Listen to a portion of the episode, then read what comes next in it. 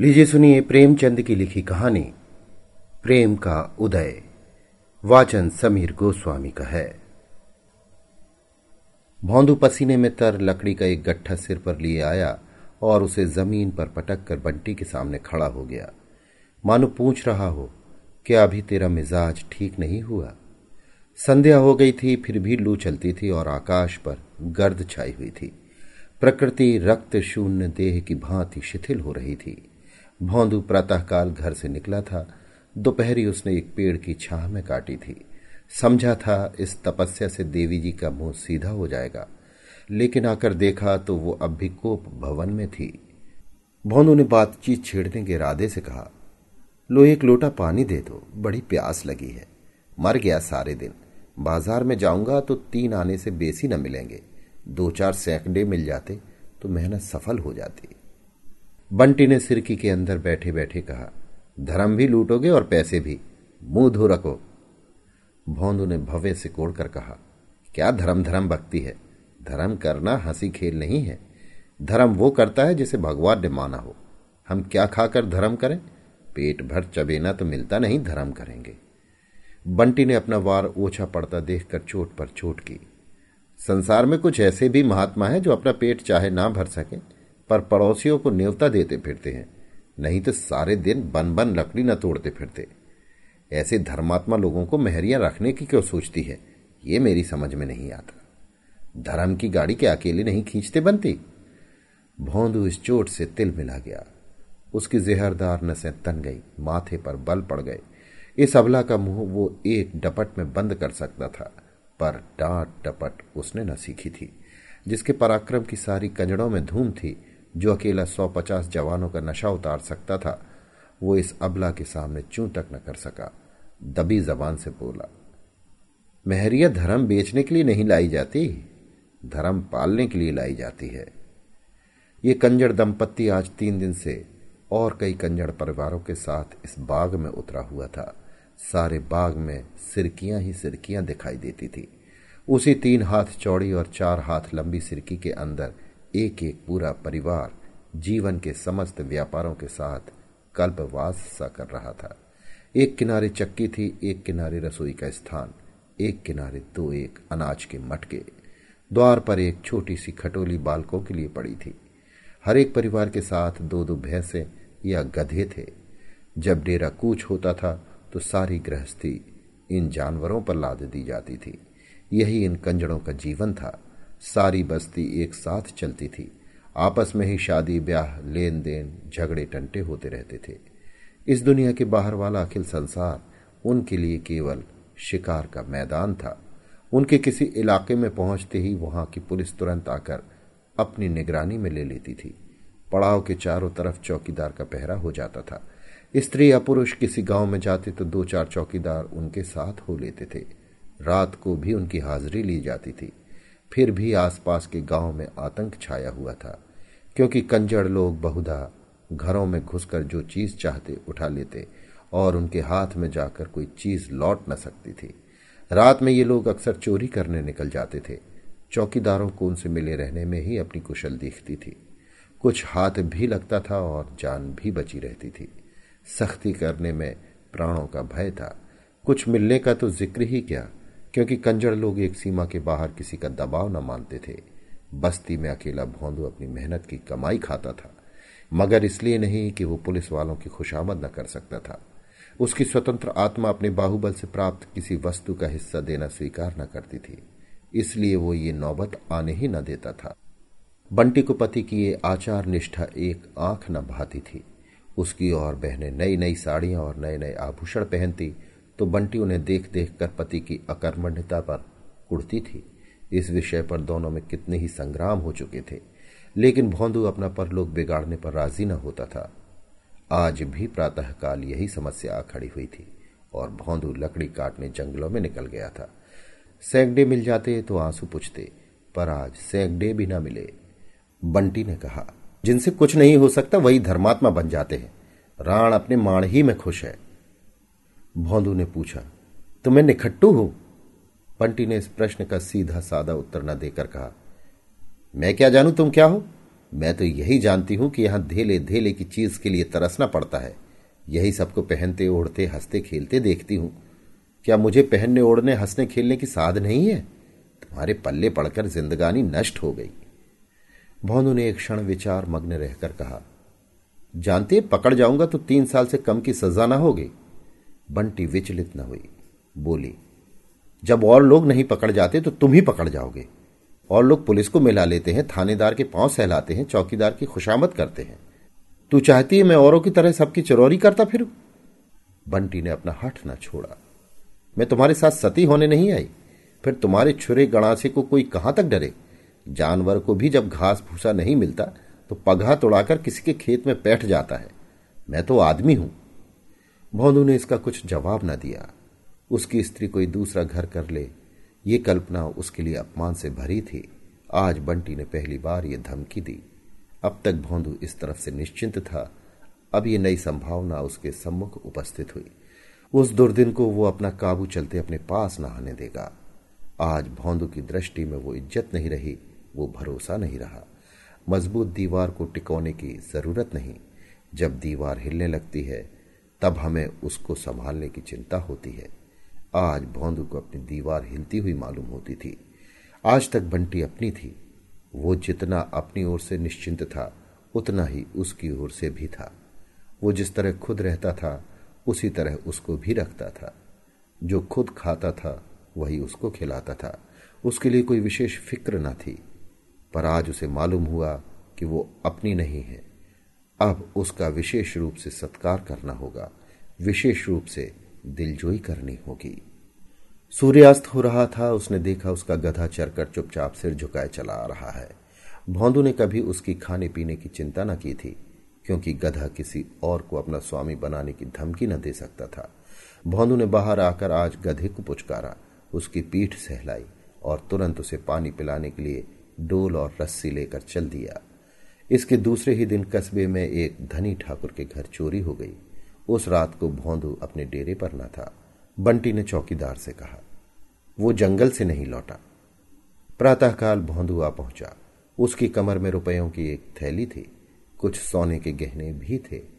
बंटी ने तुरंत गहनों को ले जाकर एक वृक्ष की जड़ में गाड़ दिया। रुपयों की क्या पहचान हो सकती थी? भौंदू ने पूछा, अगर कोई पूछे इतने सारे रुपए कहाँ मिले तो क्या कहोगे? बंटी ने आँखें नचाकर कहा, कह दूँगी, क्यों बताऊँ? दुनिया कमाती है तो किसी को हिसाब देने जाती है। हम ही क्यों अपना हिसाब दें? भौंदू ने संदिग्ध भाव से गर्दन हिलाकर कहा यह कहने से गला ना छूटेगा बंटी। तू कह देना, मैं तीन चार मास दो दो चार चार रुपए महीना जमा करती आई हूँ। हमारा खर्च ही कौन बड़ा लंबा है? दोनों ने मिलकर बहुत से जवाब सोच निकाले। जड़ी बूटियाँ बेचते हैं। एक एक जड़ी के लिए मुट्ठी मुट्ठी भर रुपए मिल जाते हैं। खस सैकड़े जानवरों की खालें, नख और चर्बी सभी बेचते हैं। इस ओर से निश्चिंत होकर दोनों बाज़ार चले। बंटी ने अपने लिए तरह तरह के कपड़े, चूड़ियाँ, टिकुलियाँ, बूंदे, सेंदूर, पान, तंबाकू, तेल और मिठाई ली। फिर दोनों जने शराब की दुकान गए। खूब शराब पी। फिर दो बोतल शराब रात के लिए लेकर दोनों घूमते घामते गाते बजाते घड़ी रात गए डेरे पर लौटे। बंटी के पाँव आज ज़मीन पर न पड़ते थे। आते ही बन ठन कर पड़ोसियों को अपनी छवि दिखाने लगी। जब वो लौटकर अपने घर आई और भोजन पकाने लगी, तब पड़ोसियों ने टिप्पणियाँ करनी शुरू की। कहीं गहरा हाथ मारा है। बड़ा धर्मात्मा बना फिरता था। बगला भगत है। बंटी तो आज जैसे हवा में उड़ रही है। आज भोंदुआ की कितनी खातिर हो रही है। नहीं तो कभी एक लुटिया पानी देने भी ना उठती थी। रात को भोंदू को देवी की याद आई। आज तक कभी उसने देवी की वेदी पर बकरे का बलिदान न किया था। पुलिस को मिलाने में ज़्यादा खर्च था। कुछ आत्मसम्मान भी खोना पड़ता। देवी जी केवल एक बकरे में राज़ी हो जाती हैं। हाँ उससे एक गलती ज़रूर हुई थी। उसकी बरादरी के लोग साधारणतया कार्य सिद्धि के पहले ही बलिदान दिया करते थे। भोनू ने खतरा न लिया। जब तक माल हाथ न आए, उसके भरोसे पर देवी देवताओं को खिलाना, उसकी व्यवसायिक बुद्धि को ना जचा। औरों से अपने कृत्य को गुप्त रखना भी चाहता था, इसलिए किसी को सूचना भी न दी। यहाँ तक कि बंटी से भी न कहा। बंटी तो भोजन बना रही थी, वो बकरे की तलाश में घर से निकल पड़ा। बंटी ने पूछा, अब भोजन करने के जून कहाँ चले? अभी आता हूँ। मत जाओ, मुझे डर लगता है। भौंदू स्नेह के नवीन प्रकाश से खिलकर बोला, मुझे देर न लगेगी। तू न ये गणासा अपने पास रख ले। उसने गणासा निकालकर बंटी के पास रख दिया और निकला। बकरे की समस्या बेढब थी।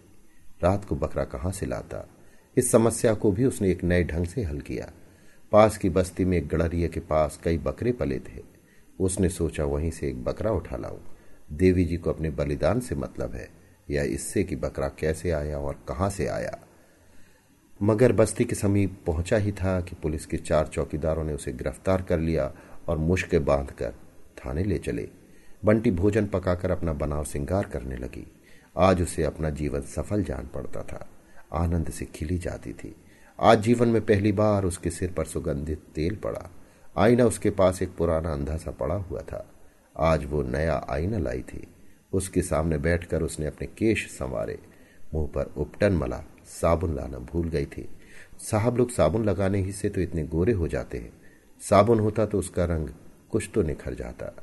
कल वो अवश्य साबुन की कई बट्टियाँ लाएगी और रोज लगाएगी। केश गूंथ कर उसने माथे पर अलसी का लोआब लगाया, जिसमें बाल न बिखरने पाए। फिर पान लगाए, चूना ज़्यादा हो गया था। गलफड़ों में छाले पड़ गए, लेकिन उसने समझा, शायद पान खाने का यही मज़ा है। आखिर कड़वी मिर्च भी तो लोग मज़े में खाते हैं। गुलाबी साड़ी पहन और फूलों का गजरा गले में डालकर उसने आईने में अपनी सूरत देखी तो उसके आबनूसी रंग पर लाली दौड़ गई। आप ही आप लज्जा से उसकी आँखें झुक गई। दरिद्रता की आग से नारित्व भी भस्म हो जाता है। नारित्व की लज्जा का क्या ज़िक्र। मैले कुचेली कपड़े पहनकर लजाना ऐसा ही है जैसे कोई चबेने में सुगंध लगाकर खाए। इस तरह बंटी भोंदू की राह देखने लगी। जब अब भी वो ना आया तो उसका जी झुंझलाने लगा। रोज तो साँझ ही से द्वार पर पड़ रहते थे। आज न जाने कहाँ जाकर बैठ रहे। शिकारी अपनी बंदूक भर लेने के बाद इसके सिवा और क्या चाहता है कि शिकार सामने आए। बंटी के सूखे हृदय में आज पानी पड़ते ही उसका नारित्व तो अंकुरित हो गया। झुंझलाहट के साथ उसे चिंता भी होने लगी। उसने बाहर निकलकर कई बार पुकारा। उसके कंठ स्वर में इतना अनुराग कभी न था। उसे कई बार भान हुआ कि भौंदू आ रहा है। वो हर बार सिरकी के अंदर दौड़ आई और आईने में सूरत देखी कि कुछ बिगड़ न गया हो। ऐसी धड़कन, ऐसी उलझन उसकी अनुभूति से बाहर थी। बंटी सारी रात भौंदू के इंतज़ार में उद्विग्न रही। ज्यो ज्यो रात बीतती थी, उसकी शंका तीव्र होती जाती थी। आज ही उसके वास्तविक जीवन का आरंभ हुआ था और आज ही ये हाल। प्रातःकाल वो उठी तो अभी कुछ अंधेरा ही था। इस रत जगह से उसका चित्त खिन्न और सारी देह अलसाई हुई थी। रह रहकर भीतर से एक लहर भी उठती थी। आँखें भर भर आती थी।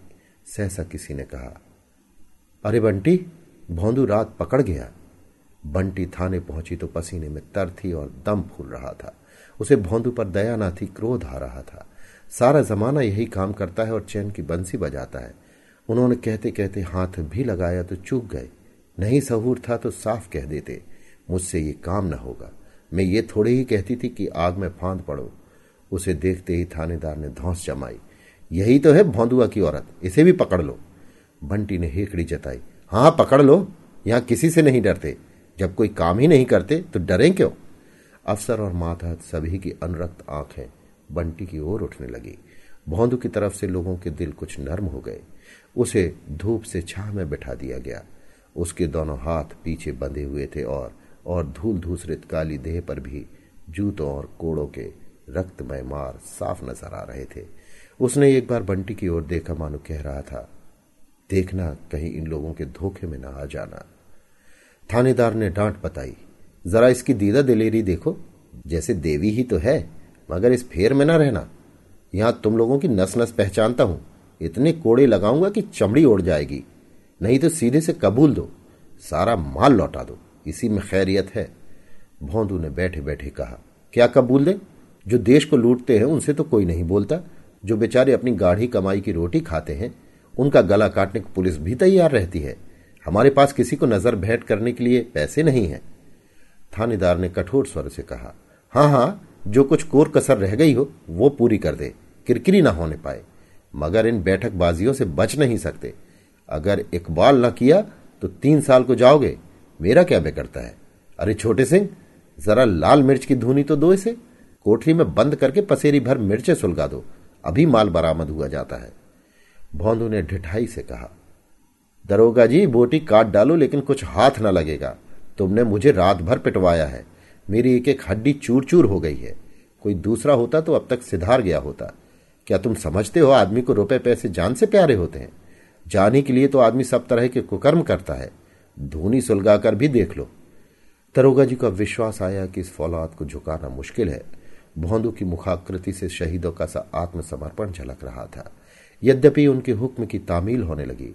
कांस्टेबलों ने भौंदू को एक कोठरी में बंद कर दिया। दो आदमी मिर्चे लाने दौड़े, लेकिन दरोगा की युद्ध नीति बदल गई। बंटी का हृदय शोभ से फटा जाता था। वो जानती थी चोरी करके इकबाल कर लेना कंजड़ जाति की नीति में महान लज्जा की बात है, लेकिन क्या ये सचमुच मिर्च की धुनी सुलगा देंगे? इतना कठोर इनका हृदय। सालन बघारने में कभी मिर्च चल जाती है तो छींक और खांसियों के मारे दम निकलने लगता है। जब नाक के पास धूनी सुलगाई जाएगी, तब तो प्राण ही निकल जाएँगे। उसने जान पर खेल कर कहा, दरोगा जी, तुम समझते होगे, इन गरीबों की पीठ पर कोई नहीं है, लेकिन मैं कहे देती हूँ, हाकिम से रत्ती रत्ती हाल कहूँगी। भला चाहते हो तो उसे छोड़ दो, नहीं तो इसका हाल बुरा होगा। थानेदार ने मुस्कुराकर कहा, तुझे क्या, वो मर जाएगा, किसी और के नीचे बैठ जाना? जो कुछ जमा जथा लाया होगा वो तो तेरे ही हाथ में होगी। क्यों नहीं इकबाल करके उसे छुड़ा लेते? मैं वादा करता हूँ, मुकदमा न चलाऊँगा। सब माल लौटा दे। तूने ही उसे मंत्र दिया होगा, गुलाबी साड़ी, पान और खुशबूदार तेल के लिए तू ही ललच रही होगी। उसकी इतनी सांसत हो रही है और तू खड़ी देख रही है। शायद बंटी की अंतरात्मा को यह विश्वास न था कि ये लोग इतने अमानुषीय अत्याचार कर सकते हैं। लेकिन जब सचमुच धूनी सुलगा दी गई मिर्च की तीखी जहरीली झार फैली और भौंदू के खासने की आवाज़ें कानों में आई तो उसकी आत्मा कातर हो उठी। उसका वो दुस्साहस झूठे रंग की भांति उड़ गया। उसने दरोगा जी के पाँव पकड़ लिए और दीन भाव से बोली, मालिक, मुझ पर दया करो, मैं सब कुछ दे दूँगी। धूनी उसी वक्त हटा ली गई। भौंदू ने सशंक होकर पूछा, धूनी क्यों हटाते हो? एक चौकीदार ने कहा, तेरी औरत ने इकबाल कर लिया। भौंदू की नाक, आँख, मुँह से पानी जारी था। सिर चक्कर खा रहा था। गले की आवाज़ बंद सी हो गई थी, पर वो वाक्य सुनते ही वो सचेत हो गया। उसकी दोनों मुट्ठियाँ बंद गई। बोला, कहा क्या? चोरी खुल गई? दरोगा जी माल बरामद करने गए हुए हैं। पहले ही इकबाल कर लिया होता तो क्यों इतनी सांसत होती? भौंदू ने गरज कर कहा, वो झूठ बोलती है। वहाँ माल बरामद हो गया, तुम अभी अपनी ही गा रहे हो। परंपरा की मर्यादा को अपने हाथों भंग होने की लज्जा से भौंदू का मस्तक झुक गया। इस घोर अपमान के बाद उसे अपना जीवन, दया, घृणा और तिरस्कार इन सभी दशाओं से निखित जान पड़ता था। वो अपने समाज में पतित हो गया था। सहसा बंटी आकर खड़ी हो गई और कुछ कहना ही चाहती थी कि भोंदू की रौद्र मुद्रा देखकर उसकी जबान बंद हो गई। उसे देखते ही भोंदू की आहत मर्यादा किसी आहत सर्प की भांति तड़प उठी। उसने बंटी को अंगारों से तपती हुई लाल आँखों से देखा। उन आँखों में हिंसा की आग जल रही थी। बंटी सिर से पाँव तक काँप उठी। वो उल्टे पाँव वहाँ से भागे। किसी देवता के अग्नि बाढ़ के समान वे दोनों अंगारों सी आँखें उसके हृदय में चुभने लगी। थाने से निकलकर बंटी ने सोचा, अब कहाँ जाऊँ? भोंदू उसके साथ होता तो पड़ोसियों के साथ तिरस्कार को सह लेती। इस दशा में उसके लिए अपने घर जाना असंभव था। वे दोनों अंगारे सी आँखें उसके हृदय में चुभ ही जाती थी, लेकिन कल की सौभाग्य विभूतियों का मोह उसे डेरे की ओर खींचने लगा। शराब की बोतल अब भी भरी धरी थी। फ्लोरियाँ छीके पर हाड़ी में धरी थी। वही तीव्र लालसा जो मृत्यु को सम्मुख देखकर भी संसार के भोग्य पदार्थों की ओर मन को चलायमान कर देती है, उसे खींचकर डेरी की ओर ले चली।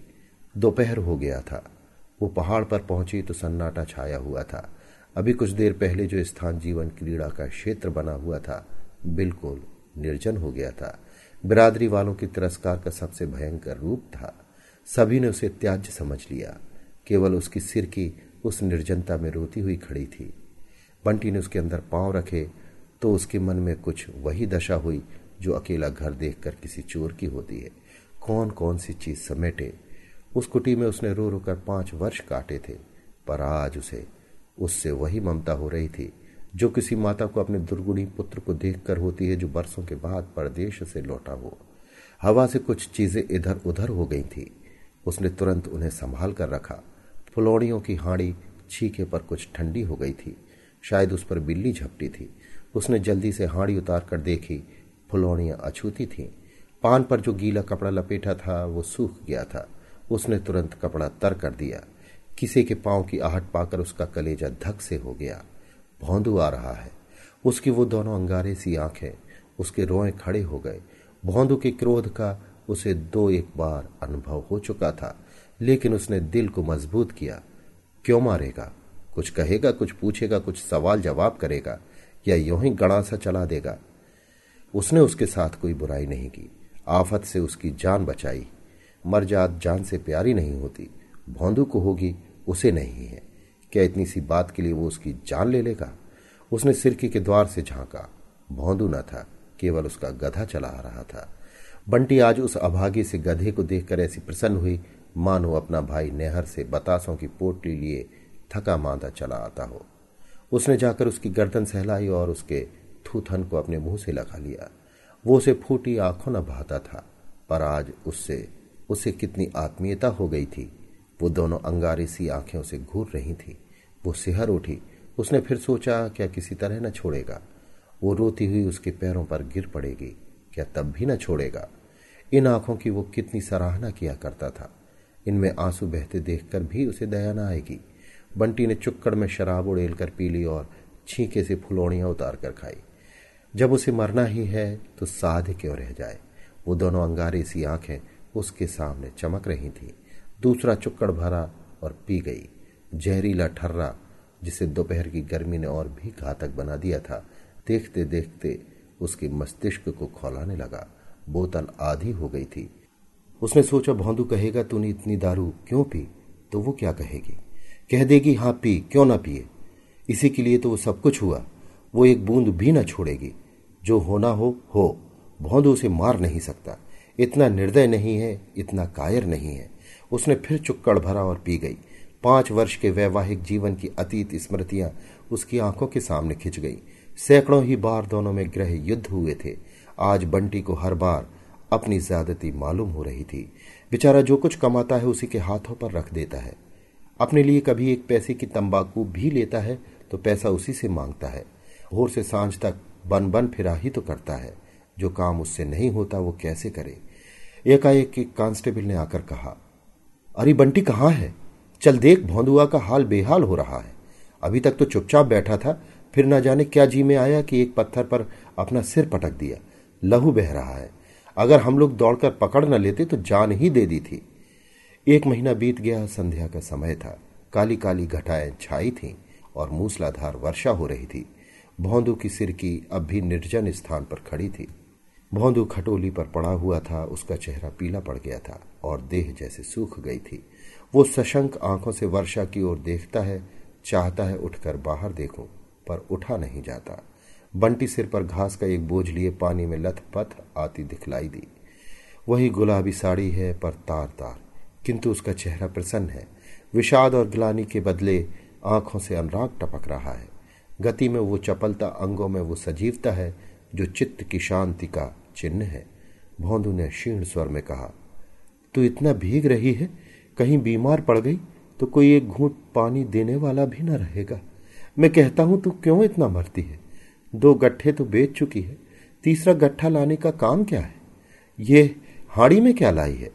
बंटी ने हाड़ी को छिपाते हुए कहा, कुछ तो नहीं है। कैसी हाड़ी? भौंदू ज़ोर लगाकर खटोली से उठा। अंचल के नीचे छिपी हुई हाड़ी खोल दी और उसके भीतर नज़र डालकर बोला, अभी लौटा, नहीं तो मैं हाड़ी फोड़ दूँगा। बंटी ने धोती से पानी निचोड़ते हुए कहा, जरा आईने में सूरत देखो, घी दूध कुछ ना मिलेगा तो कैसे उठोगे? कि सदा खाट पर सोने का ही विचार है। भोंदू ने खटोली पर लेटते हुए कहा, अपने लिए तो एक साड़ी नहीं लाई, कितना कह के हार गया। मेरे लिए घी और दूध सब चाहिए, मैं घी ना खाऊँगा। बंटी ने मुस्कुराकर कहा इसीलिए तो घी खिलाती हूँ कि तुम जल्दी से काम धंधा करने लगो और मेरे लिए साड़ी लाओ। भोंदू ने मुस्कुराकर कहा तो आज जाकर कहीं सेंधा मारूं? बंटी ने उसके गाल पर एक ठोकर देकर कहा, पहले मेरा गला काट देना, तब जाना। अभी आप सुन रहे थे प्रेमचंद की लिखी कहानी, प्रेम का उदय। वाचन समीर गोस्वामी का था।